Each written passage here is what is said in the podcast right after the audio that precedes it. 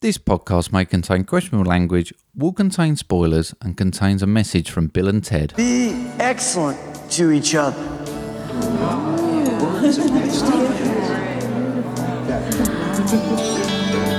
Party on, dudes!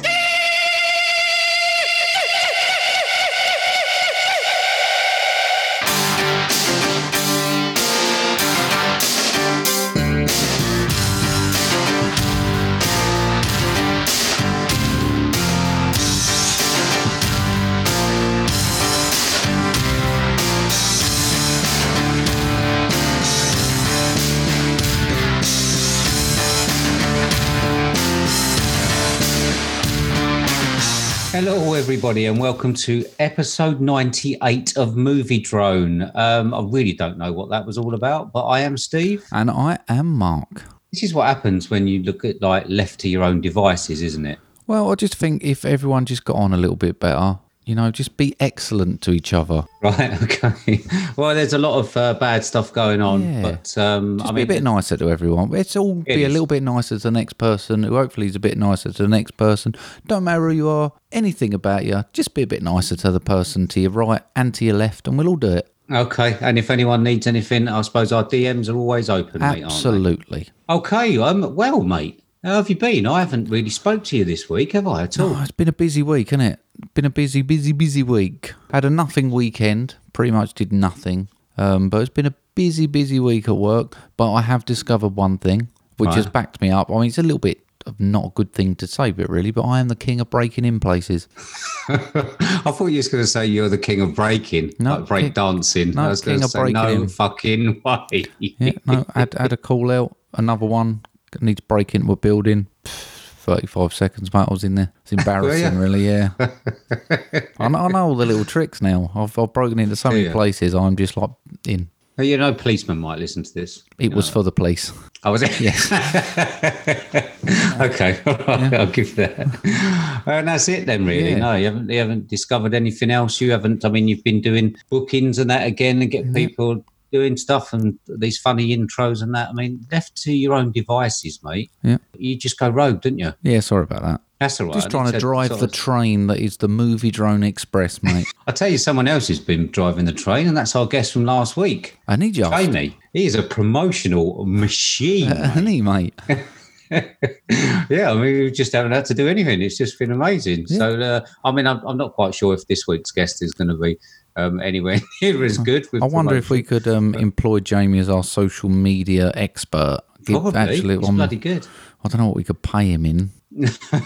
badges badges leftover badges oh I must say actually um, Jamie, if you hear this, make sure and send your address over. I must send you, I've been a guest on Movie Drone badge. You I do could, yeah, I, could, yeah. I could just message you and tell you this, but since you actually listen, um, message us your address. I'll send I've got some new badges as well, some special really spanky yeah. new ones. You can have one of them as well. Stickers, I've got stickers. Let us know and I'll forward you some stuff over. How's your You've week been rogue. mate how's your week been well I just want to say thanks very much to uh, Emma at the movies last week. Mm. Uh, amazing gifts. I've got my gifts. Thank you very much for giving them to me. You can see Captain America up there on the I shelf. I can, mate. So, um, so yeah, I'm the Chip and Dale things sort of somewhere. I don't know where. um, but thank you very much, Emma, for, for everything. I've got my book there. I mean, I haven't written in my book yet. I'm sure yeah. you have. But uh, and obviously, thank you to Jamie, the one-man promotional machine that is Jamie Russell. Absolutely. Absolutely amazing. Thank you very much for coming on. Such a good guest. We've had some great feedback from other people about Jamie on there. Very passionate about the film. Uh, everybody I spoke to said he was brilliant. So thank you very much, Jamie. Hopefully we get you back on. Yes, uh, I ain't done a lot this week, mate. No? I've not done a lot. I've cut my finger quite badly and it, it hurts a bit. To the bone? Infected. No, not not too bad. Yeah. It got a bit infected, so that's been a bit bad. Crochet update, I mean, I don't know. You can't say anything about this because it's actually uh, for, for someone, there's something being worked on there. Okay. Stuff there. Llama? So, uh, just don't uh, it's secret. It's top oh, secret. I know, that's why I was frying for... everyone off the scent because obviously I know what it is, mate. Might have to go out for cash, that one. Yeah. So, uh, and Animal Crossing, I mean, I haven't spoke to Jill since Friday. So, any. What, any, on purpose? Any, she's or? Out there now. No, she's listening, I think, out there now. Um, right, but um, I haven't had a chance to speak to her. She's she's doing some, some fishing or something on Animal Crossing. But I really must have a look into whatever that is, but I've no idea what you're saying. We had a good download day. Someone from Virginia, Virginia, mm. in the U S A, downloaded one hundred episodes. I think that was every single one, all Blimey. at once, Jesus. Which was amazing. I felt really sad, actually. I've quite felt quite sad for them, because like they're going to listen to all of them, and all they're going to get is like you going, biggest, dickest, and stuff like that. And, and I, I felt felt quite sorry for, for them. Mate, I'll I mean, stop doing all that shit as soon as you say so. No, I'm only joking. I mean, it's going to be the highlight of their week, obviously. Oh, obviously, yeah. So, uh, so yeah. So, thank you very much for, for those downloads there. It's uh, much appreciated. Yeah, thank you. Probably friends of Jamie. So do you think? Yeah. Not going to be friends of ours. I was going to say, I don't think I know anyone in Virginia. No, or anywhere, mm. really. You don't really know anyone, really, do you? I mean, there's not many people, nope. not not many friends, and that. No, no. Then they are all welcome. Right, okay then, mate. Do you want to do the thanks this week then, mate? Absolutely. I would like to thank Beautiful Mike at Genuine Chit Chat, Ramna One Half Pod, Right Stuff Reviews, Ronnie Castle, Movie Journey, Mister P, The Trilogy Pod, Cinema Recall, Lisa, Mike Mike and Oscar, What Should We Watch, Ryan, Collateral Cinema, and Keegon Glynn. Excellent. Well done, mate. Probably, did you get that right? I'm not quite sure. I have no idea. I, right. I could have done the real name, but I thought that one sounded funner. Okay, so uh, I've got special thanks this week to all the people who've gone the extra mile with some follows and tweets and all sorts of things. So to Jill, Cassie, V H S Strikes Back, Saved by His Grace seventy-two, The Man, Jamie Russell, Jamie Irwin, Cinema Recall, Sean Panda Nicholson, Emma at the Movies, L J Human, John Grant, Jay Rochester, Fresh Geek Context, Oco Duro Parley Hour, and Breaker sixty-six ninety-six. So there we go then, mate. So mm. thank you to everybody on those lists. We love you equally. Thank you so much. All right, mate, do you want to hear a promo? Only if it's Cinema Recall, mate. Hello, potential listeners. My name is The Vern, and I'm the host of the Cinema Recall podcast. On most shows, myself, along with some great guests, we will talk about a movie and then some of the most iconic moments that happened in said movie. On top of that, you'll get bonus shows where I will give you short reviews about new and classic movies, or I'll just rant and rave about something going on in the entertainment industry. So come check us out. We're available on Anchor, Spotify, Stitcher Radio, Apple Podcasts, Google Podcasts, most other places. Don't forget to follow us on social media. On Twitter, we are at Cinema underscore Recall. And then on Facebook, Instagram, we are Cinema Recall Podcast. Uh, don't forget to email us your ad spots to play on future episodes. That email is cinema recall at gmail dot com. Hope to see you around, and thank you very much for listening. Oh, there we go. And surprisingly, that's oh, the, the promo for Cinema Recall. I've got to stop sending you screenshots of my notes. It's, it's, it's, it surprised me out of nowhere. So, uh, yeah, new ad from Cinema Recall. Um, it's topical a little bit, Cinema Recall, because uh, we know the Vern loves mm. Showgirls. Oh, well, let's find out if you've got something in common with the Vern. Yeah, he did an episode there uh, with Ryan, and uh, yeah, I mean, it was, it was really good, that one. It made me actually want to watch it okay. until I read the reviews, so that's why it's, it's intriguing. But there you go. So, uh, yeah, listen to Cinema Recall. Loads of good content coming out from our lovely friend, the Vern. Yes. Right, okay then, mate. Let's move on to the section that the person in Virginia is probably enjoying uh, through those hundred episodes, mm. um, getting to the last week. So, I mean, you've you've got a new one for me. You you made all this one up. I don't quite understand the last bit, but um, whether it's two people on the on the last bit side, but let's see, shall we? Let's see. You looking forward to this? No, I'm not looking forward to it at all, mate. No, not no. at all. You got an audience this week, or no? I've got no audience, but you know, no audience. No I must audience. admit, you seemed a little I've, bit more I've got, relaxed. I've got, I think I've got the rabbit cleaning itself next to me, um, between it deciding to sleep, rattle its litter tray, or whatever else it needs to do to make as much fucking noise as it possibly can. Um, okay. But yeah, this was a last minute. Thought I'd finished my notes, hadn't, and then I had to rustle something up. So yeah.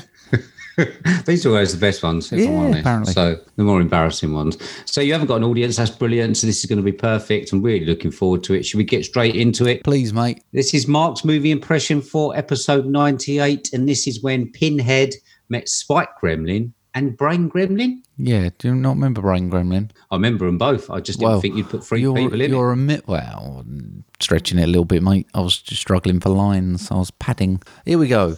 We'll tear your soul apart. Yum, yum. You're not the first to say that, and you won't be the last. well, well, what we want, I think, what everyone wants, civilization. No. No tears, please. It's a waste of good suffering. Well, well, it's rather brutal down here. This isn't for your eyes. Now, now, was that civilised? No, no, clearly not. Fun, but not civilised. There you go, mate.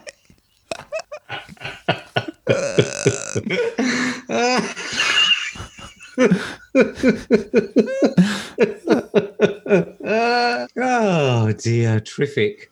Absolutely. Do you terrific. Recognise him now? Yeah, I do a little bit, yeah. I, I mean, I don't care, really. It was just it was just amazing from this end. Thank you very much, mate. Welcome. Brilliant. There you go. Thanks very much, mate. Mark's movie impression there. Fantastic. Right. Okay, mate. Do you want to move on? Yes, mate. This is the Movie Drone Wall of Shame. There we go. So, Movie Drone Wall of Shame. Uh, last week, I challenged Sean Panda Nicholson to stay off the wall. If the question did. was... We'll see how he gets on in a minute. Mm. Who are you challenging, mate? Well, sticking with the theme of people are nice to us, and then we challenge them. I have been listening to quite a few podcasts of this young lady um, recently. I mentioned last week the best opening of a podcast I'd ever, ever heard. And then today, she let me know that it's thirty-eight years today since Grease two was released, mate. Don't say it. Don't say it. Grease two was released. About, don't talk about and Grease. She's two. In my little Grease two fan club. So Em at Verbal Diorama, as well as running a lovely article on us a few weeks ago, the most yeah. important thing is you are part of my Grease two fan club and a nil on the wall of shame. Sorry. You're in the Greasy fan club. Mm. You're a greaser. Yeah, so, okay, well, well done, mate. So you are challenging Em at Verbal Diorama basically for uh, being really nice and loving Grease two, whatever it is. Yep. Very, very weird, this love of Grease two. Can't get my head around it. Okay, so, right, moving on. Moving on. This is the next section. This is the section that we like to call Question, question time. time. Question time, question time.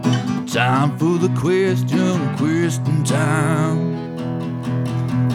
Question time, question time. Time for the question, question time. And we've lost it again.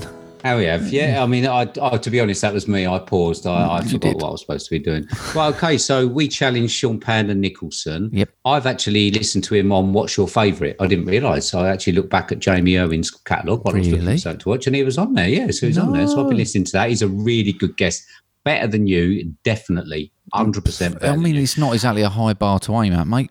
No, no. And then I was thinking, actually, you'd probably be a good guest on Sean's podcast because he does a podcast called Four Songs and a Dream. You're well into your music mm. and everything. So maybe when you're actually not such a shit guest on people's podcasts, mm. maybe you'll get asked on it. And maybe Ooh, it'd be quite a good episode. I'd be, it'd be so, a pleasure. Uh, I'd love to take down someone else's podcast. we do, we do our best. Yeah.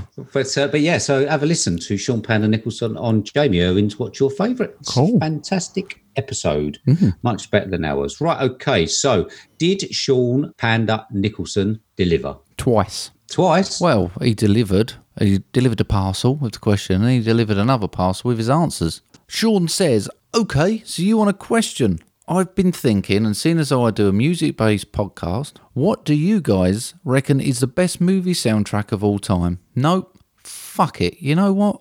Give me your top five movie soundtracks. Go! Exclamation mark. Okay.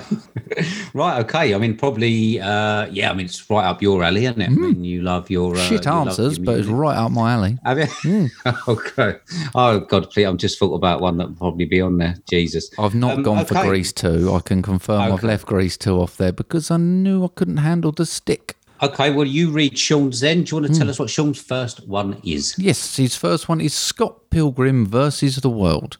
He says it's one of my all-time favourite films and it's got such a great original songs written by Beck for a movie band, Sex Bob-omb. Is that right? I don't know. Okay. As well as amazing songs by Metric, Blood Red Shoes, Broken Social Scene, Black Francis and many, many more. It's the perfect movie soundtrack for an indie music geek like me. Okay. I mean, I like the film. I don't know if you've seen the film. I haven't. Or something. You haven't? No, no, you haven't seen Scott Pilgrim. Okay. It's uh, yeah, I don't know whether it's up your alley. Maybe we could try that one. Okay, my number five, I suppose, on that one is Pulp Fiction. It's quite a simple one. Uh, whenever I watch Pulp Fiction, I love the soundtrack. Uh, I noticed it as soon as I watched the film. It goes with it perfectly. My favourite song from it is Girl, You'll Be a Woman Soon by Urge Overkill. Cool. My one, American Honey, mate. Such oh, right, an okay. eclectic mix of genres and songs on there. It's just great. I love I love some of the country stuff. I love the more contemporary stuff. Just think it's got a real clever soundtrack that brings a film together. Okay, right. Okay, Sean's number two. Jackie Brown. He says, my favourite Tarantino soundtrack, an amazingly curated soul collection including Bobby Womack, Bill Withers and Minnie Riperton. This was the first time I properly cared and was fascinated by a film soundtrack. Okay, so my number four is The Wanderers. Okay. I love all that era of music. I just love it. I mean, the music's sort of generally nice to listen to. Uh, my favourite song from that one, unsurprisingly, is The Wanderer by Dion. Okay, cool.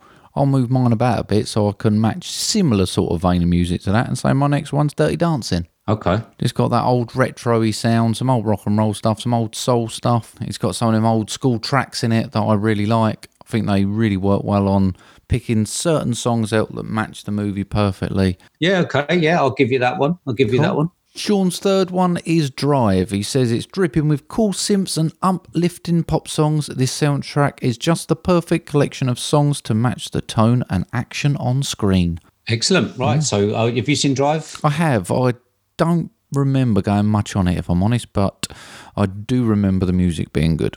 Okay. Right. So my third one is Quadrophenia. Um, oh, it's the good choice, mate. From, yeah, so obviously I am into that sort of music. I mean, the soundtrack itself by The Who. I've got the original uh, Quadrophenia by The Who with the open up um, thing on vinyl. So uh, I love that one, but my actual sort of song from the soundtrack, my favourite one, is Green Onions by Booker T and the M Gs. Mm. Absolutely love that song. Remember dancing with loads of people all in a row, doing the old uh, Green Onions dance uh, in my youth. Cool. Yeah. My next one is The Lost Boys. Okay. I right. love The Lost Boys soundtrack. It's one I will revisit on Spotify reasonably often, and I have a lot of good fun singing along to it. All right, fair enough. I mean, I don't really know what's on it, if I'm truthfully honest. What sort of songs are on it? People are strange when we're strange. Oh, yeah, I suppose you've got The Doors on there. Yeah, um, yeah. Then, then you've got the one who's in the bathtub. Oh, yeah, then you got yeah, that, yeah. Um, okay, no. the other one. Is it Boys Don't Cry or something? Okay. That one. Can't remember. It's totally gone out my head now. Is it by The Cure? Mm, that one. How does that one go, mate? Boys Don't Cry. No, no, not that one. No, no, no. Okay. No. Yeah. It might okay, not even be right. called Boys Don't Cry. I might have just made that up completely. I know what one I mean. Oh, dear. Right, okay. Sean's number two is The Life Aquatic with Steve Zissou. You See? Said, yeah, all right. Told you about this one, didn't I? I still got I've, to give you this. Yeah, I've never had it yet. But this, he says, this is my favourite Wes Anderson soundtrack. And that is a hard choice. The Portuguese David Bowie covers by Seu Jorge elevate this already beautiful collection of songs into the stratosphere. Excellent. Yeah, so I need to give you that one as well. So uh, reminding me of all these homework films mm. I need to give you. So that's good. You can add that maybe to your little spreadsheet, that one. Okay, um, okay my number two is Lock, Stock and Two Smoking Barrels. Random. Um, yeah, random. Mm. Okay. I mean, there is one main reason, okay. and it's because it includes one of my favourite songs of all time, um, and it includes I Want to Be Your Dog by Iggy Pop and the Stooges. Okay. And it's one of my favourite songs, and I remember it being on there. Uh, but when you actually listen to the rest of the soundtrack, it's actually a decent soundtrack on there, mate. But okay. um, elevated upwards because of the Iggy and the Stooges track, I Want to Be Your Dog. Cool, nice. And it wasn't, what I can't even remember what I said now, but the song's Cry Little Sister. Cry Little Sister. This okay, all right. Well remembered. Totally miles away there. Um, right, so my number two, I'm going to go for Voldemort. Voldemort. Well, it's the film that shall not be named after Mister Right. P dug us out a little bit about us talking about it. So I'm now calling that film Voldemort. And I really liked some of the music that come out of it. I know you slagged it off a bit, saying there wasn't an awful lot of the uh, songs you really liked or could remember after watching it, but I like listening to the soundtrack and I think they've done a great job with it. What one are you talking about? Star is Born. Okay, right. I knew you'd choose that one, mate. I'm mm-hmm. surprised you haven't got Top Gun on there, to be honest. No. Uh, but I thought The Star is Born would be on there. Mm-hmm. Okay, Shh, right. Voldemort. Okay. Sean's number one? Sean's number one is Vanilla Sky, and he admits it's an odd choice. But when I was a teenager, this film was the most mind-bending thing I'd ever seen, and I absolutely fell in love with Cameron Crowe's marvellously curated soundtrack, marrying Radiohead with Jeff Buckley, Bob Dylan and the Chemical Brothers, and it all worked so well. There's also some parts of Nancy Wilson's excellent score. Okay, excellent. I mean, uh, I think I've seen it once. I don't know if you've seen that. I've seen it Tom Cruise again once. Um, I can't honestly remember anything about it whatsoever. No. Well, Sean is a man of music, one hundred percent. Mm. So uh, if he says it's good, I'm pretty sure it's good. My last one is Good Morning Vietnam. I love the film. The film's great. But the actual, I mean, you know how I feel about the Vietnam War and the love affair that I have with the Vietnam War, um, the interest that I have with it, and the music goes with it. I mean, every documentary or film that you see has always got the sixties, seventies music. Um, and my favourite one on that one is Nowhere to Run by Martha Reeves and the Vandellas. Nice. I actually sounded like um, Mike Smash then, I think. You did it. I? Down at one, yeah, one or two. To run. Anyway, yeah.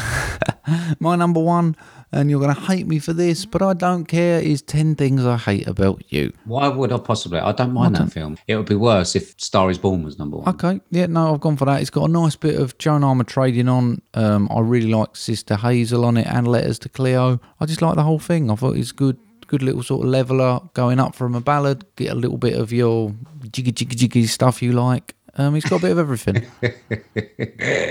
Okay, yeah, brilliant. Excellent. I actually imported well done, that mate. one from America. Did you? Mm, on compact disc. Oh, did you? Mm. When they were around. Yeah. Blimey. Okay. Um, I mean, I've got honourable mentions. I've got The Doors, obviously. It's not, it sort of goes without saying. But also Baby Driver. Baby Driver's got a great soundtrack, mm-hmm. but unfashionably, I don't like the film. Okay. Um, really don't like the film. A, a lot of people actually love it. But uh, but the soundtrack, got to admit, eighties soundtrack is really good. So that one when you gave it to me for Christmas, was that someone had bought it for you and you went, oh, I don't like that? And just no, I bought it, it for you because I thought you'd like it. Oh, you sure? Uh, yeah, I just don't like it. Right, so. Okay. Yeah, I didn't. No, I didn't. Honestly, okay. I bought it for you because I like it. There's many other things I've given you that I didn't want. Repurposed. Yeah.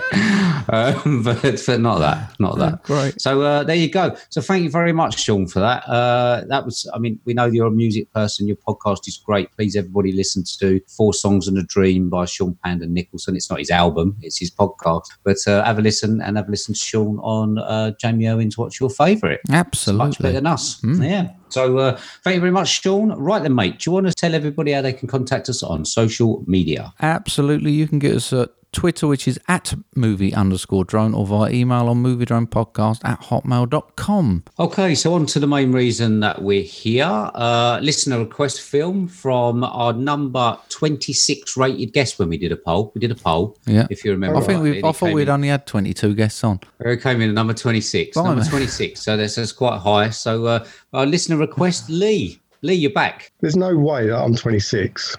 No Lower. way. Lower, you reckon? Shut up. twenty-sixth best guest on Movie Drone as curated by the uh, listeners. So, uh, mate, you're back. It's nice to see you. How you been? Good. Thank you very much. How have you all been? Uh, we've been all right, mate. Yeah, I mean, it's it's nice, obviously, not to um, have to see Mark that often. Um, mm-hmm. So it's it's not too bad.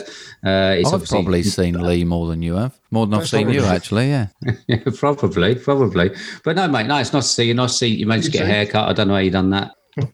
In the garden. I've got it in the garden.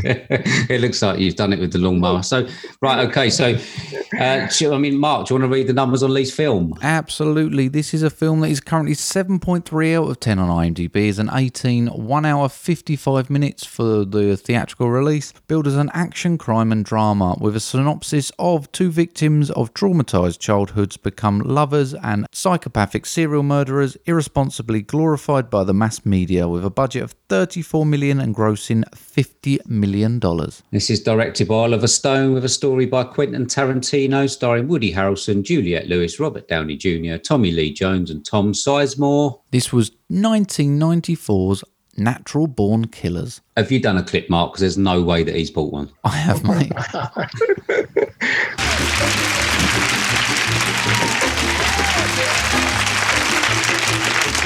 Hi, Dad. How is work? What work? I'm unemployed. Where the f*** have you been, huh? Well, you look nice, Mallory. Yuck, you look like... Thanks, Mom. Well, I'm gonna go now. I'll be back at midnight, okay? What are you wearing, a broomstick and a trash bag? Why don't you put some meat on you, huh? A few pounds lighter, you'll be missing the opium. Where the hell do you think you're going, huh? I'm going to the John Lee Hooker concert with Donna. I told you that yesterday. First off, you don't tell me anything. You asked my permission. Second, you're not going out in that Hoover House dress. You'll end up peddling your ass, you stupid bitch. And third, you're not going out at all. You didn't mow the yard. That piece of shit lawnmower is fine! That's the way you talk in front of your mother? You stupid bitch. You watch your language. Or I'll kick the shit out of you, like I do her. So if your ass is in this house, it's my ass. So you move it upstairs and take a shower. And you make sure it's a good shower, because I'm coming up after to see how clean you are. There we go. Sorry about that, Lee. Sorry about That's that. All right. So, um, listen, I mean, it's nice to see you again. We obviously came to you and said, Lee, um, will you be a part of Listener Chooses? You said that you would love to. Without giving too much away, mate, why did you choose this one? Uh, so I watched this probably a year after it came out. Uh, I got a hooky copy down the, the uh, video shop, and uh, I wasn't that impressed at the time. But I think as time's gone on, and I've seen the message actually behind the film rather than the actual film itself, I think I've grown to love this, and I think it's become one of my top three films ever. Wow. Okay, that's big. Yeah. Okay, so I mean, um, it's lovely that you've turned up. I mean, it's actually better that you're over um, the internet, so because obviously we have trouble, we have trouble getting rid of you when we normally have you around, um, yeah. and it takes you like three days to to get there and, and get back to the estate.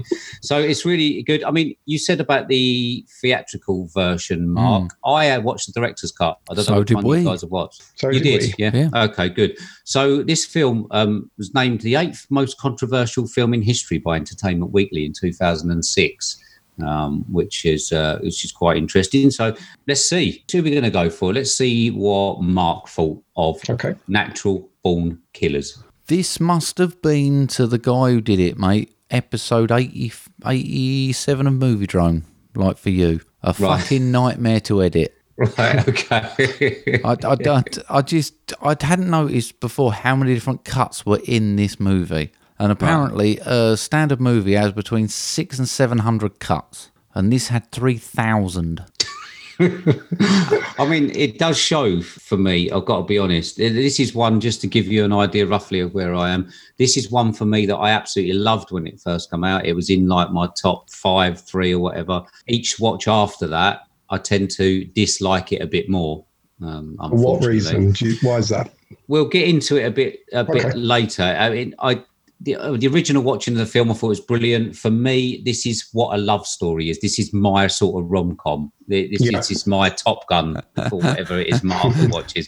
I love this. This this and True Romance are basically what a love story is to me. And I think they're great. But obviously knowing... Uh, I watched it so many times now and knowing all the characters and knowing what happens, I notice a lot more of what you've just talked about, Marcus, is what the editing. So the stuff in the background, the cartoons in the background, the visuals when they're in the, the motel room that are up on the window. And I find myself focusing on all that and trying to make sense of all of it. And it leaves me confused. I feel a bit isolated by the film. I feel that it's only Oliver Stone who probably knows what they all mean. Mm, okay. um, and it, it isolate, it's isolated me a little bit every time I watch it. I'm not saying I hate it, but I'm just saying it goes down every time, unfortunately. Yeah, see, this was the missus' first watch of this, and I think she struggled to keep up with everything that was going. I think you watched the, probably the first time you watch this, it's just a barrage on the senses, and it's just like, what the fuck? Then the sort of second, third, fourth time you see it, I think that's when you start getting the story and understanding it a little bit more and more. And perhaps yeah. you've gone a little bit further the other side, Steve, where you've seen it so much now that you've past that stage and you're going into another one where you start unpicking the technical sides of it. Yeah, and also trying to analyse what each of those visuals means in the film. I, I'm hoping that it's not just a random set of pictures that goes up and that they had some sort of idea as to what message they wanted each picture or each visual to bring to the film. And I'm mm-hmm. trying to work out what they all are, and I just I'm just getting confused. It's it's it's sometimes just getting a bit overwhelming. So Lee, um, what about this watch then, mate? What did you think? Well, uh, for me, again, like yourself, it's uh, the typical love story that I actually really enjoy. I think the two characters are probably playing off the best with each other. Um, you get that kind of chemistry with them. Um, and I always enjoy watching the chemistry between the two of them from the very beginning all the way through to the end. And I do like the message it gives. I do like the subliminals where you constantly see Robert Downey Junior covered in blood as a devil. They're trying to portray that the media is bad. I just love that point. I love it. The more I watch it, the more you realise that, you know, I'm sorry to say you're, a lot of your listeners are American, but America is truly fucked up, isn't it? Well, I mean, it's fairly topical that at the moment. Yeah, it's uh, with, with obviously the, the, the struggles that everyone's um, going through. But yeah, I mean, you're right. It's a, a film about the media pretty much um, yeah. all the way through it. And and it reminds me an awful lot, obviously, of, it portrays them as like a Bonnie and Clyde um, yeah. sort of couple. And I remember when I watched the, the, when you watch the Bonnie and Clyde, where they were idolised, and then the amount of people that turned up that were crying and that when Bonnie and Clyde's bodies were driven driven mm. back after they'd been shot. Yeah, it's got all of those undertones in it. Um, it's a lot deeper than just, a, well, not a love story. It's not really per se a love story, but just one of these sort of like mad films from the nineties. It's a lot more than that, a lot deeper. Yeah, I mean, I do like the idea that Oliver Stone's trying to get a message across, and I think the message comes across a lot more the more times you've watched it. And like you say, you've probably gone past that now because you're trying to overthink it. But I do like the subliminals with Hitler, Stalin. It, it just, you know, Mar- uh, sorry, but Manson, you know, he's always he's always there, and they talk about him in the film, glorifying his murders and things like that. Um, and I, I just like that message. And I think it's come about mostly recently because I've been listening to a podcast called Up and Vanished. Okay. And it talks, it talks about the uh, American system and how the media can kind of turn over uh, a judgment ruling because of the amendment, First Amendment, of being able to give free speech. And that's how they're allowed to put all these cameras into the courtrooms, and they're allowed to publicise a trial and everything from the very beginning. And, I, I, you know, whether it's right or wrong, I think that's what the message is trying to get across. I mean, it starts off pretty cool. I love the start. The use of black and white, I mean, all the way through, but especially at the start. And you get the, the echoey voice, the violent fight and the extreme music. I mean, it just sucks yeah. you in straight away, doesn't it? Yeah, definitely. I mean, I, I love the start. I love the music at the start. Um, and I like the way they finish with the same music at the end in the um, uh, prison scene. I, it's just magical for me, the first bit. Yeah. I love it. I can rewatch that bit over and over. But you, Mark, you sucked in. It is one of those. It it grabbed. It's just visually really nice to look at, it. And um, even though, like you say, it is. It's all over the place. It don't really know really what way it's going. Apparently, they use something like twenty odd different film types on it. They just, he just couldn't make his mind up between whether he wanted to go to monochrome, black and white, whatever he was up to. And it looks great. And I just think it just needed to calm down a little bit. But it just seemed like they was going overboard, and I think perhaps you sitting there watching it, picking it apart, I think it probably moves too quick to be able to try and do that. But there's when you're saying you're picking it apart and you're trying to think of different reasons why they was doing certain bits and why these subliminals were in there. When you start reading it, there's so much literature on why they had chosen to do certain things and what these bits meant. I mean, even down to Mickey's glasses. Do you know why he wore red glasses? Nope. Don't know. Apparently, it was back in the old days when they didn't have caged hens. They had loose hens, and they put red glasses on the chickens because if the chickens saw blood, they would all attack each other. So it was a calming method. And apparently, it was a metaphor for him wearing the red glasses was he, when he was calm, so he couldn't see right, the blood okay. and attack. And there's so many bloody layers to it. I, I think you could almost watch this one. It'd have to be a slowed down version, but with director's commentary would be so interesting to find out what he was trying to achieve with everything. Yeah, I think that would actually be quite good if you had Tarantino in that as well to uh, to explain, obviously, what he, the, the story he had written, obviously, um, the original one. So, I mean, the leads are great. I mean, I love Woody Harrelson in most things anyway, but Juliette Lewis in this, uh, I mean, it's got to be my favourite Juliette Lewis performance. What do you think of her? Incredible, isn't she? Yeah, she's I just amazing. Love her. What, behind she's National Lampoon's Christmas Vacation? No. And I watched Cape Fear recently as well. Oh, and she dear. was awful in that. Right, was she? In this, I absolutely love her. I fall in love with her every time I watch this. Uh, I love the southern accent. I love the trashiness of her. She really does it for me. I mean, is it like a? Is it like my love of Baby Firefly? I think, isn't it? Like someone that you actually know will kill you, um, yeah. but you still you're still actually interested. You know what I mean? Absolutely, and I'm definitely that guy in the uh, mechanics part where he finds out who she is, and you still try and go with it. Do you know what? I actually thought of you when that was seen was on. I got to be honest. So I would uh, absolutely try my luck still as well. um, I mean, all the supporting cast are great as well. I think Robert Downey Junior It's a bit weird in being an Australian, but I suppose it uh, it went. It made sense. Yeah, um, I, I actually liked Robert Downey Junior in this, but I actually found um, to, is it Tommy Lee Jones, isn't it? Yeah, not Tommy. Yeah, t- yes. Um, I actually prefer his character. Okay. Uh, I, I actually like the way he loses his temper, and you actually see the spittle come from his mouth. So. He was brilliant. He looks so he looks so stinky. He does. He looks like he does smell. Yeah. Um, yeah. But I actually really enjoy his character, and I like the way that he works with that police guy as well, like the corrupt police guy. I think those two work well together. Scagnetti, isn't it? Scagnetti, yeah. So moving on to just uh, the scenes, uh, I mean, I've got a, a scene that I do want to mention, and it, it's, I think it's an amazing scene, but I equally think that it's uh, it's disgusting as well. And it's the I Love Mallory sitcom scene when we first start to get a bit of the backstory as to why uh, Mallory might be like she is. As heard about um, ten minutes ago.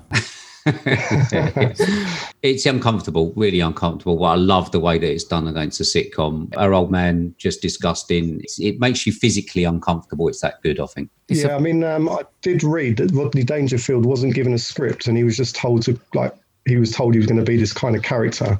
Ugh. And he came out with the stuff that he did. Um, and it shocked a lot of people, but I think they edited in the canned laughter because they realised that at the time, a lot of this stuff kind of went on.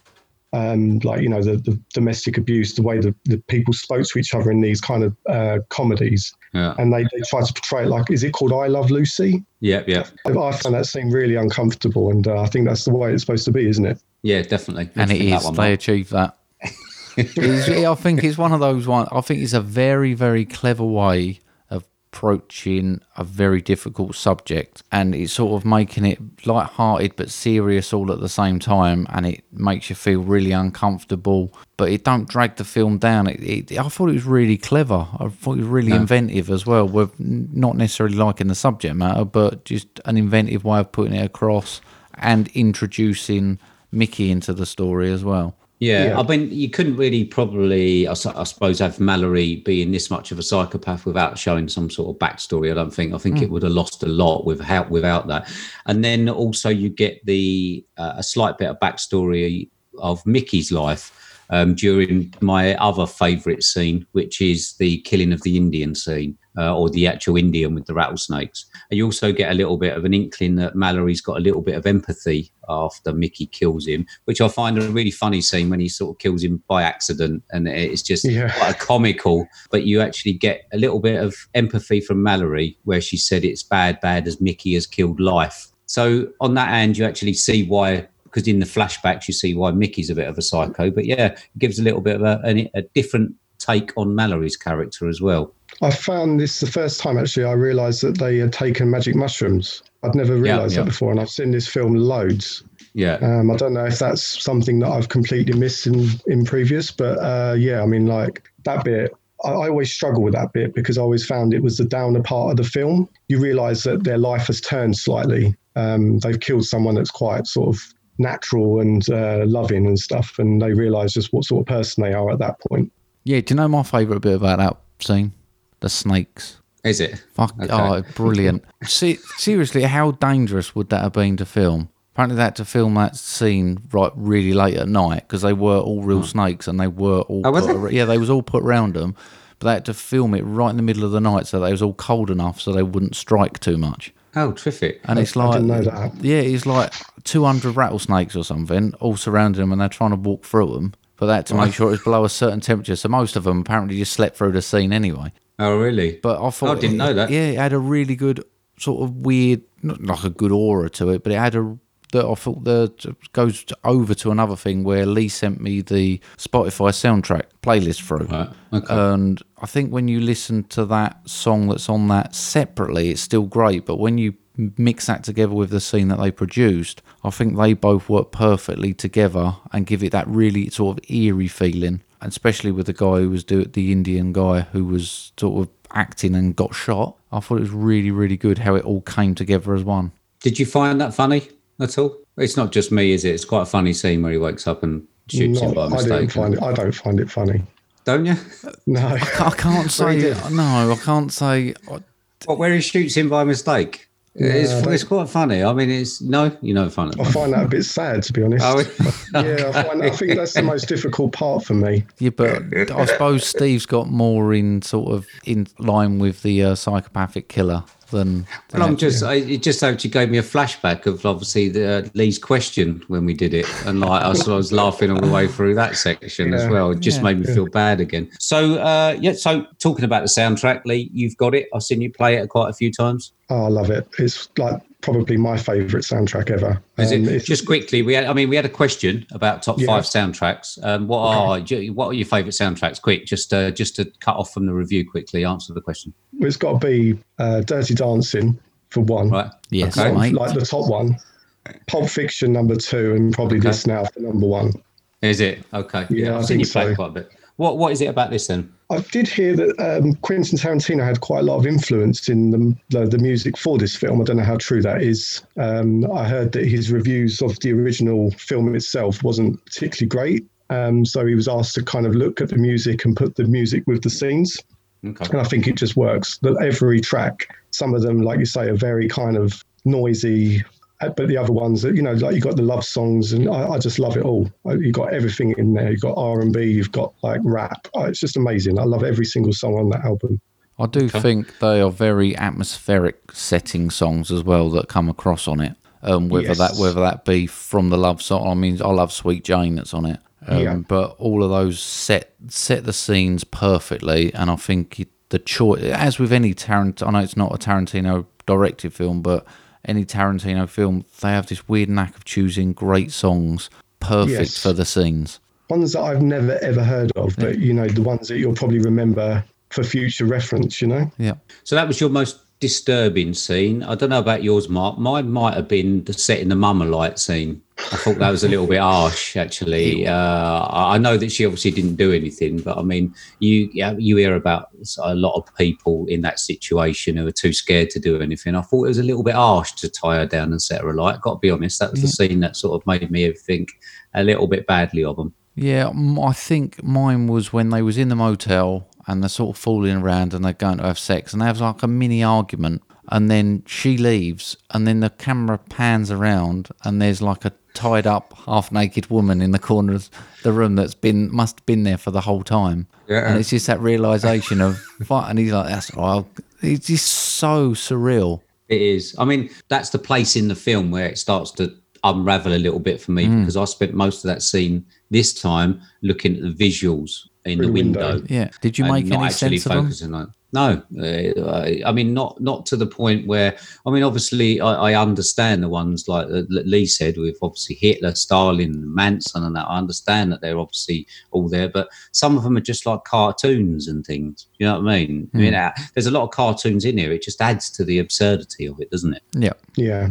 Well, I think one of the things that confused me as well, and I can't see that they was particularly happy about it, was the Coca-Cola adverts. It's not. Apparently they weren't, were they? They didn't. They didn't know it was going to be used like that, and they really pulled up all the stops to try and get it um, cut out. Did right. they? Yeah. Um, but I actually like that part because, you know, I think that gives the, the commercialism. And Steve, we've spoken before when you've been to hockey games in the U S and everything kind of stops for the commercial adverts. And it, it yeah. is like that, isn't it? Yeah, yeah, it's yeah. I mean, sitting there just wondering. I think, um, yeah, what Jill mentioned to me while we was waiting for a hockey game to restart, and she said, "What are we waiting for?" And I said, "Well, the adverts to finish." And uh, the whole game was basically waiting for the adverts to finish before the ice off again. Yeah, it's it's crazy, crazy. But yeah, you're right. So I mean, everyone is on edge in this. So we obviously got the policeman. I don't know what you thought of Scagnetti. Not a very nice person. No. And again, I think it portrays kind of the, the place where America's at at the minute, where you don't really know who's corrupt and who isn't. Yeah. Um, and in this podcast, again, if I bring it back to that, you, you do hear of like corrupt policemen and what they get up to and stuff like that. And I think that's another portrayal of where America's going in some places, in some towns and stuff. So I think that's that's kind of trying to get that message across a little bit. So you think that this is obviously a little bit more relevant now than it was? Or does it, is this the sort of film that becomes more relevant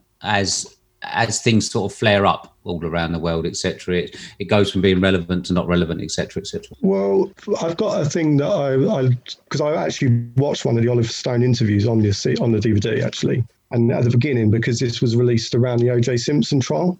Right, okay. And one of the things I've, I've kind of wrote down, he put it was a twenty-four hour news orgy of speculation and ghoulish exploitation of the public's morbid fascination with carnage. And that's exactly what he tried to go with with this film. Right. I okay. think he yeah, achieved I think it. He does it. Yeah.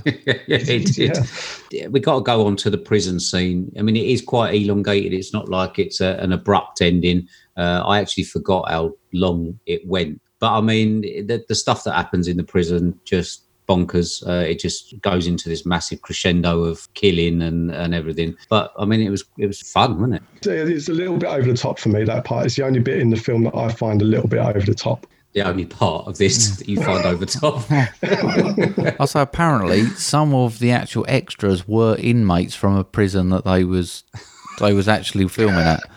And then they had to get more extras in because the extras they used previously it all started rioting or something and had to be put into lockdown. It's like, what the fuck? I mean, it is manic. And I think, obviously, the person who drives that is Robert Downey Junior's character, I think. He's the driving force for this crescendo. I know that Tommy Lee Jones, his character, and is it Tom Sizemore who plays uh, Scagnetti? Uh, I yes, think, I think so. Yeah. I know that their characters are obviously uh, in amongst it, but uh, I think Robert Downey Junior's character and obviously the, the fact that they're filming it is what drives this scene, just keeps driving it forward. And it, just watching Robert Downey Junior lose it as well and become this psychopath with a gun. Brilliant. People. Absolutely brilliant. You just see the adrenaline surge in him and he's like, I'm alive, I'm alive. It's like, it's brilliant. Why don't you particularly take to this finish then, mate? I think, like, I don't know. It's just one of those moments where I think it's so over the top. And, all right, the film is quite unbelievable in a way anyway. But it's that moment where you think, nah, there's no way that they would be able to get out of there. But I do love Robert Downey Junior in those moments, the emotions he shows, like the crying when he splits up with his wife. I love that moment. I always laugh at that moment when he's on the phone to her. And I think, you know, this was Robert Downey Junior in his absolute heyday. Okay. I, I don't like him as a, an actor now, but I, I much prefer him when he was a drug and alcoholic. To be honest with you, I, I just think I think he, he portrays a lot more emotion back then than he does these days. Mark, do you like the scene? I mean, I wouldn't take it that this sort of film, this is sort of like a film probably a bit closer to something like Fear and Loathing in Las Vegas, you know what I mean, with the visuals and mm. stuff. So I'm surprised that you are talking quite positive about it. Yeah, so, I, I uh, think the end scene in any other normal movie would have been a dynamic scene where the, the film sort of builds up to it. The whole film's pretty fucking manic. So it sort of just becomes on that same dynamic level towards the end. And I agree, there's that point where you just think, well, they're not getting out of this. And the way they turn it around, I liked the way that Tommy Lee Jones' character sort of gets fucked over. Um, and I, like I mean, way- all he's interested in, isn't it, is really just looking bad. And, yeah, and, yeah, and he, he, he thought he had complete control and he's realised actually how little control. And it did make me wonder actually that if all the prisoners did decide to overthrow a prison, how easy it would be. Well, yeah, we've seen not, that in Mexico sometimes, yeah. haven't we? Not firsthand, I've got to be honest. No, but, no not uh, firsthand. So I think the escape scene does flow well. I think I think it's good from start. You, you do actually sort of feel like you're there. And then, um, I mean, obviously you get the end. It, I don't know if it was what you expected. The ending, obviously, people like Bonnie and Clyde's ending was a lot different. Uh, I didn't quite expect the first time that I saw it that it would end the way that it did with them getting away. But we do get, I think, a really funny Robert Downey Junior scene with him begging for his life, even though yeah. it is obviously quite nasty for him. Um, I actually find it quite funny, especially when he's running away and him actually coming to terms with the fact that he's not going to make it out. Yeah, I love the little double skip uh, when he goes to run.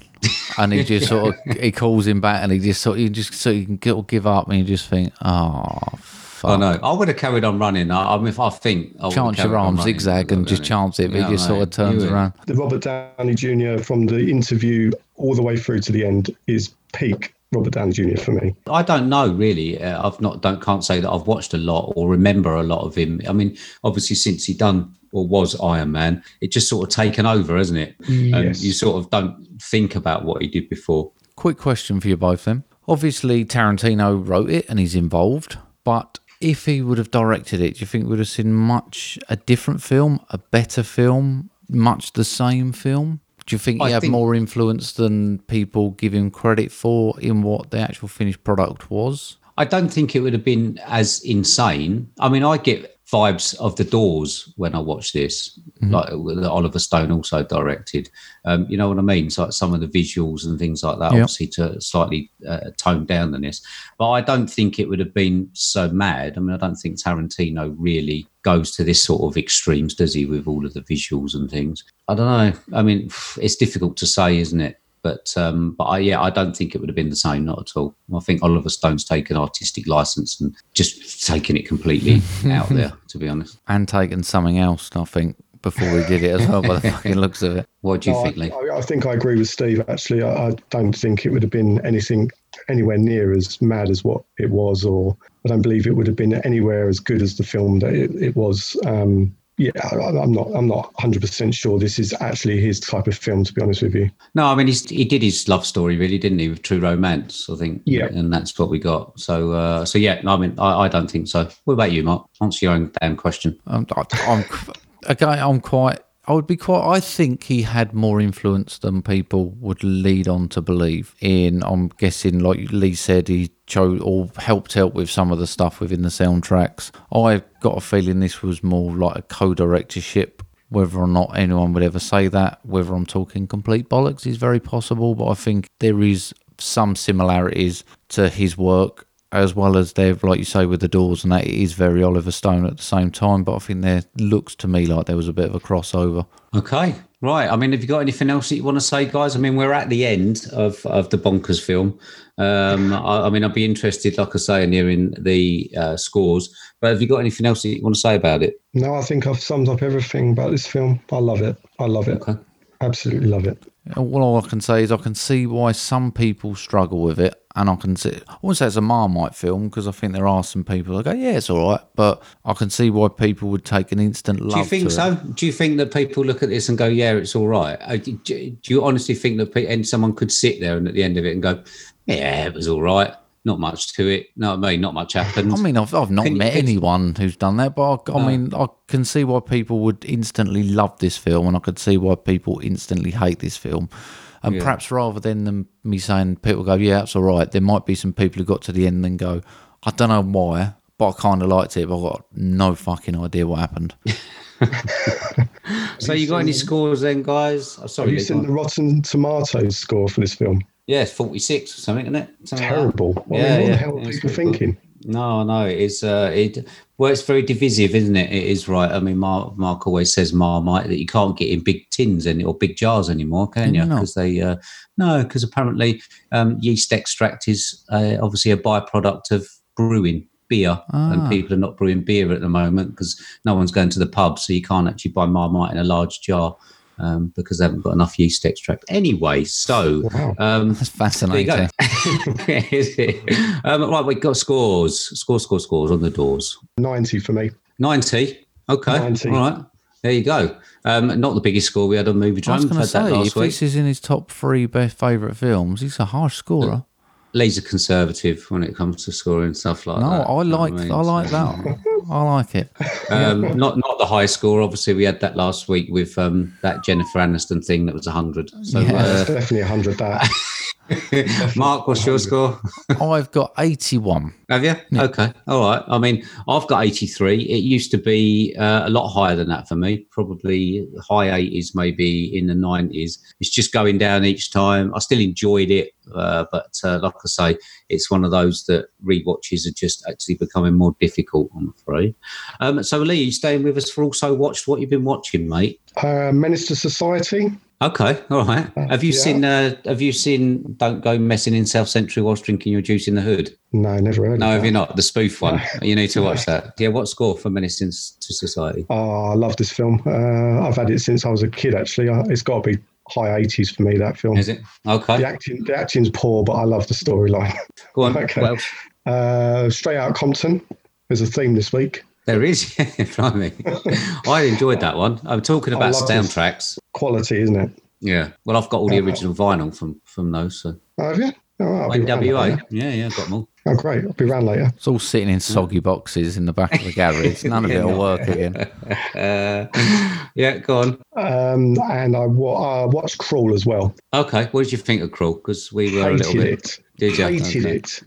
Dr- fucking dreadful. Did you? I mean, I don't think we hated it, but I don't think we liked it the same as some other people. Uh, but um, yeah, didn't like it, no?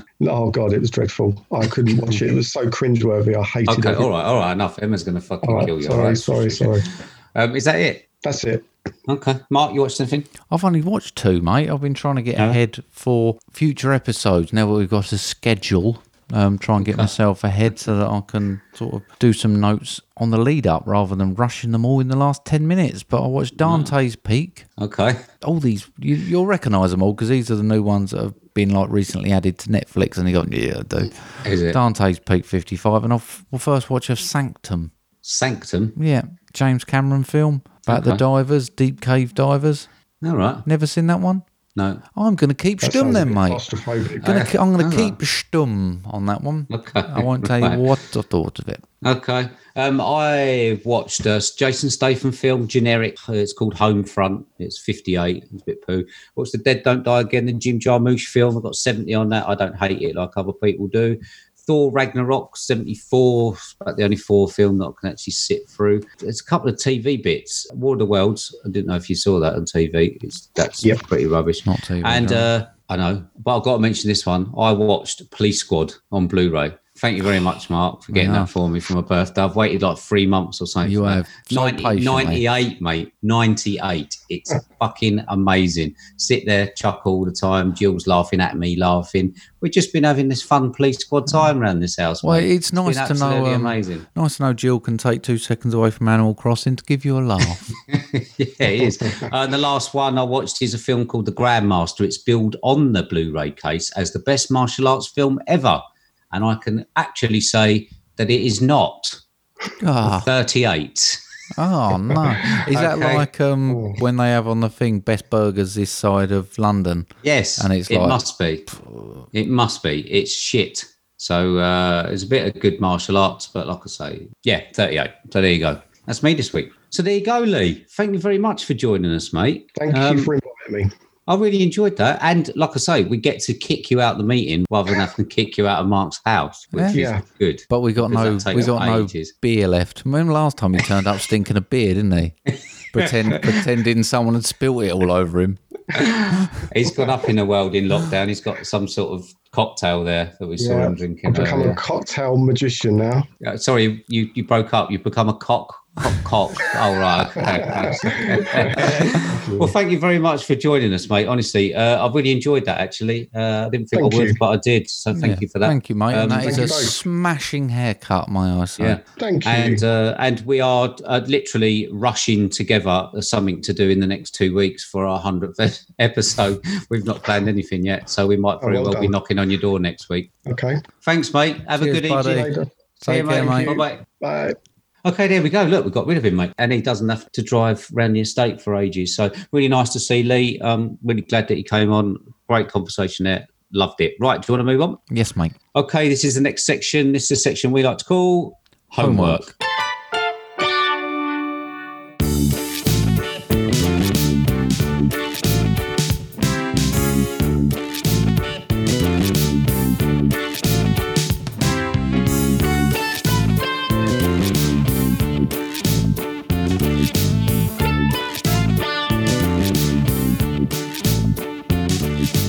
Yep, you'll give me the thumbs up. You said that that was in time. Yep. I have no idea. You said it about two seconds. But it's really weird, this really it weird. Is, it's uh, it's okay. Ultra weird this week.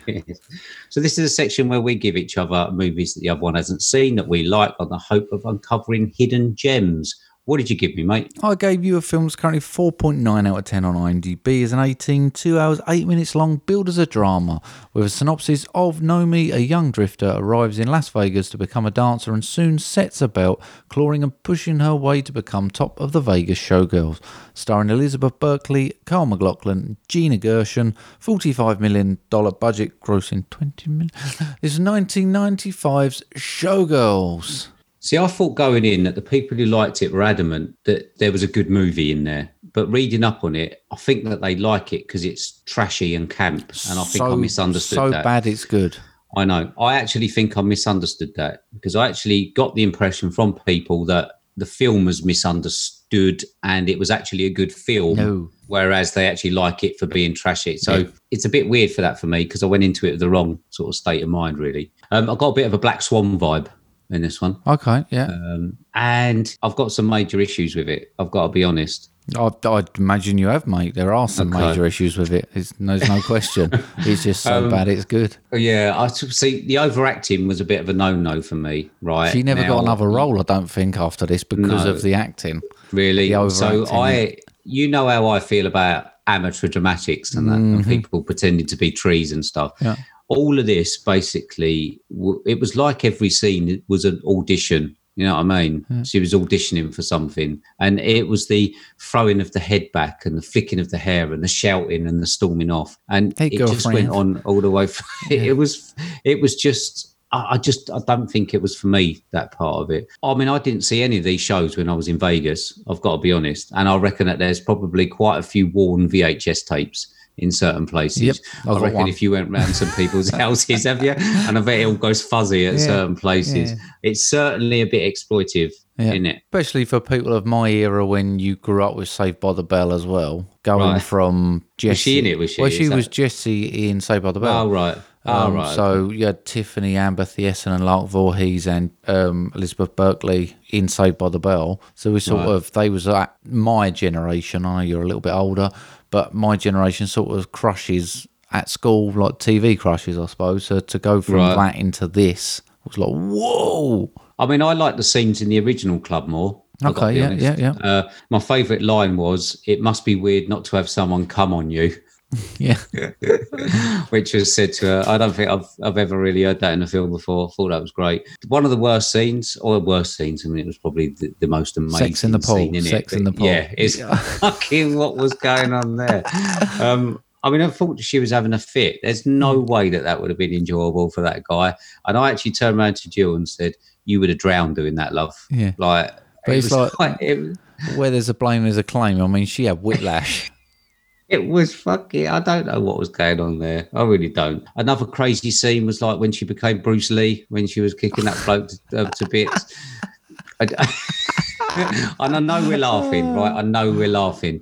But this is the problem. I went into it not realising that it was a so bad it's good film. Yeah. I thought it was like people were actually... And there's a lot of ten-star reviews on IMDb. I'm sure there are people, mate, that, that but I didn't realise they like were that. four. Uh, yeah, I actually thought it was just like, look, this was actually an important um, no. visualisation of what it was like in Vegas no. at a certain time. That's what I went into it thinking. Yeah. And this is why I think that it, I couldn't really get into it. The lack of background story as well was a bit weird. And all of a sudden, Kyle MacLachlan's character just blurted out all of her back. Catalogue of crimes, mm. a criminal record, which I thought was a bit weird because you could have added a bit of depth to her character a bit early on. Mm. Uh, I thought I thought the supporting cast weren't too bad. Some of them Um, again, the ones in the early club I thought were the best ones. Oh, the, um, the I don't know how to say it nice. The fat old lady cracks yeah, me up. I thought she was brilliant. Yeah. And I've actually put in my notes, which I think I should have deleted, saying I'm sure there's a deeper message in there, but it's lost on me. And now I think there is not. I think I must have should have deleted that. I yeah, think it will. Yeah. I, I, I don't think there is, actually. It's just camp um, and fun and yeah, over the um, top. Yeah, I think that if I wasn't a person who hated amateur dramatics mm-hmm. and over-the-topness of, you know what I mean, we've gone through it before and the list of stuff that I don't like, it's actually included in that. So, listen, it's only going to get a forty for me. I'm really sorry. I didn't get it. It's like a rough take for a real film for me. It's like them pretending to do a film before they actually do a proper film. And unfortunately, the overacting was just too much for me. Okay. I'm afraid. Fair dude. I went into it with an open, uh, proper open mind. I really wanted to like it, but she was just too much, man. She was crazy. Okay, sorry about that, mate. No worries. And mate. Sorry, everyone else who likes it, Vern, Ryan, et cetera. Sorry about that. Okay, so I gave you a two thousand eighteen film directed by Alex Garland, starring Natalie Portman, Jennifer Jason Leigh, Gina Rodriguez, Tessa Thompson, Tuva Novotny and Oscar Isaac. Running time of one hundred fifteen minutes with a budget of forty to fifty-five million. forty-three point one million taken at the box office. An IMDb score of six point nine and a Rotten Tomatoes score of eighty-eight percent. Synopsis of: a biologist signs up for a dangerous secret expedition into a mysterious zone where the laws of nature don't apply. I gave you two thousand eighteen's Annihilation. Mm, you did. Going to be quite short, this. Warning okay. for you. I honestly don't know what to think of it. Right. And I think it's going to take a couple of watches to understand what the fuck went on. um, All right. I'm, I'm not, I, I mean, I get it. I'm not convinced it. I understood it or still understand it completely. And I got to the end and I was like, it looked great. I kind of enjoyed it, but I don't know why. And I still don't know. Is that it's weird. I, I've never, ever felt like this about a film so long after watching it as well. Like normally I think yeah. next day it sinks in. I think no, I did enjoy that. I mean, it kept me entertained. I didn't feel robbed of my time, but I'm just completely split over it. I, I just, okay. I'm just confused. Um, I mean, I watched it for, I said before, I watched it for like ten, fifteen minutes and didn't get into it, and I mm. gave it another go while I was ill. And maybe it was because I was, I don't know, um, out my head on COVID nineteen or whatever it was, yeah. tripping on COVID, that I actually did enjoy it the second time round. And I, I can't put my finger on why, mate. Mm. I just think, I mean, I, I, I didn't particularly understand it. I'm sure there is, as we say, a deeper message in there. Yeah, I mean, like, it was brutal. It yeah. was dark. It did some clever stuff. I liked and disliked Jennifer Jason Leigh's character. She was sort of morose and emotionless, but it was explained later why, but that also made her a bit dull. Um, okay. And she sort of, she was, I suppose she was almost supposed to come across as the bitch, but didn't really have enough character to be the bitch. She just didn't really right. care. The ragtag crew were fine. I've never really seen a lot of Natalie Portman, but I thought she was good.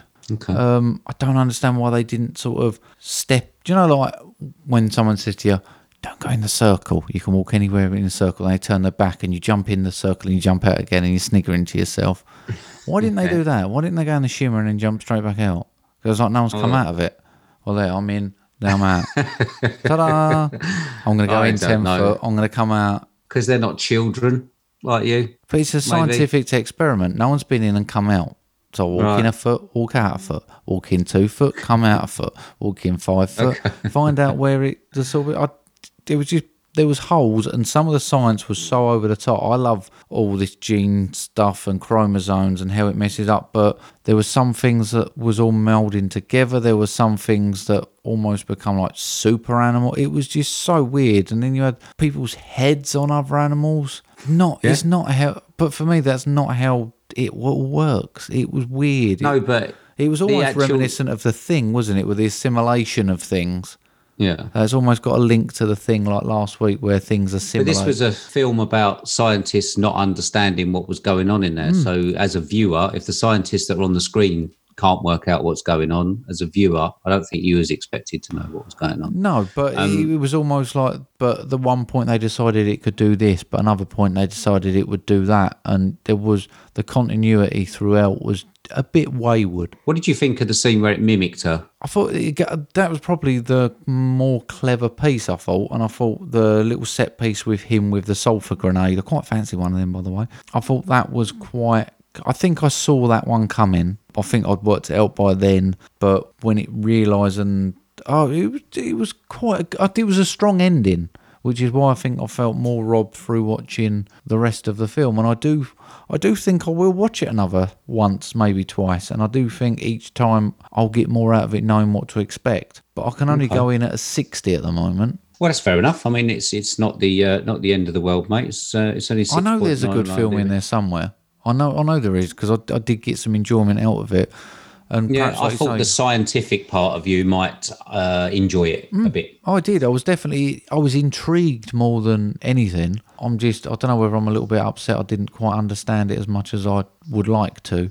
And perhaps okay. another couple of watches, I'll start getting in with it a bit. Okay, mate, I'll take that. So what you got for me next week, mate? I've got you a film that is currently six point eight out of ten on IMDb. It's an hour, forty-five minutes, billed as a crime drama mystery with a synopsis of a teen living under house arrest becomes convinced his neighbour is a serial killer. This stars Shia LaBeouf, David Morse and Carrie-Anne Moss with a twenty million dollars budget grossing one hundred eighteen million dollars. This was two thousand seven's Disturbia. All right, okay, excellent. Something a little bit uh, a little bit more up my alley, hopefully. Mm, let's hope so.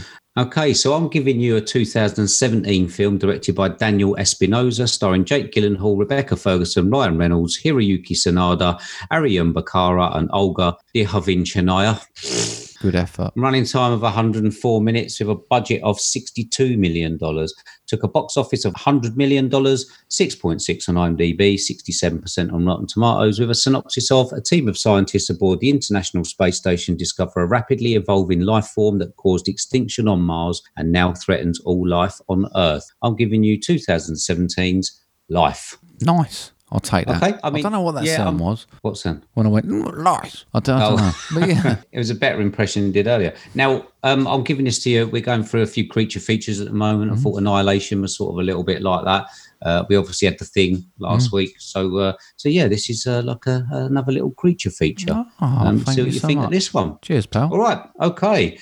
There we go, mate. So, next week's main. Yeah. Mister Ryan L. Terry's choice. Okay, right. And we've got Wes Craven's New Nightmare. We have, yeah. I can't remember seeing this. I've got to be honest. I couldn't remember seeing it. Spoiler alert, I've already watched it last night, as a matter of fact. But when it came on, I th- I've seen it years and years ago, and I said to Missy, she was like, what's this about? And I started, I said, I'm not sure if this is the one with that one. And I was like, yeah, I know now. Okay. And okay. I've only ever seen it once. Well, I've seen it twice now. Well, maybe I have seen it then. Mm. So uh, so we'll have to uh, wait and see. So mm. I, I just watched the trailer and I can't remember it. Mm. Maybe it's because I saw it when it first came out, which uh, which might be quite a long time ago. Yes. So uh, the return of the legend, that is Ryan L. Terry. Yeah. So look forward to that. Absolutely. Okay. Mate, do you want to reiterate how people can get us on social media? Cool, yes. You can get us on Twitter or Instagram, which is at movie underscore drone, or via email on movie drone podcast at hotmail dot com. Com. You can indeed. So hook us up with some whatever questions. Hook us up. Or, or what are you, twenty-two? Impressions. Well, yeah, I feel a bit twenty-two. Yeah. My uh, watch and my like, fitness app's telling me that uh, my performance at the moment is that of a twenty-year-old. So, yeah, I've started to talk like one. Is it? Yeah. um, so hook us up with some questions and some impressions. Some hench questions.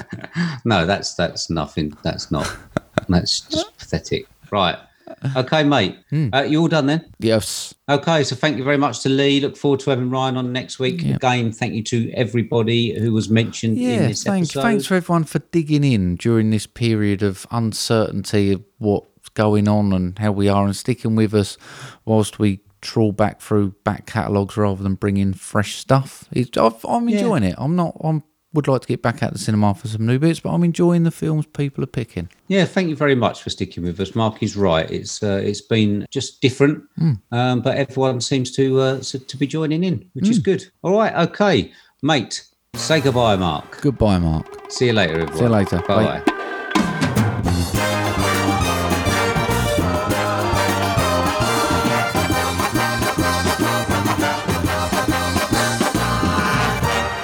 I went to a seance the other day. Don't know what possessed me. I tried not to laugh. I, tried, I mean, I tried not to do anything, and then I thought, if I don't laugh, I've got to put something in, and I mean, like, I mean, it's more editing and that. So I thought, like, I just give you a token laugh. I just give you a token laugh. I don't want no um, sympathy laughs. No, it was all right. It wasn't too bad, mate. Nice and punchy. That's it then. Fuck off. I can't keep saying that. That's seamless, mate. That's seamless. I get told off. Here we are. Why don't we do like the old sixties stuff where they just start what? fading what? and it just sort of keeps fading, sort of fades. Fade, fade, fade. Seamless. Mark, are you with us? Yeah. I'm, so I'm trying to think what I'm saying. Oh, right. Okay. Right, I'll catch you later on. See you later, bud. Take care, mate. See you later, mate. Bye. I'm off for a quick one. Yeah. You do it there if you want while we do it. I'll just leave the screen on by mistake. Yeah. That would be the best podcast that I've ever done in my life.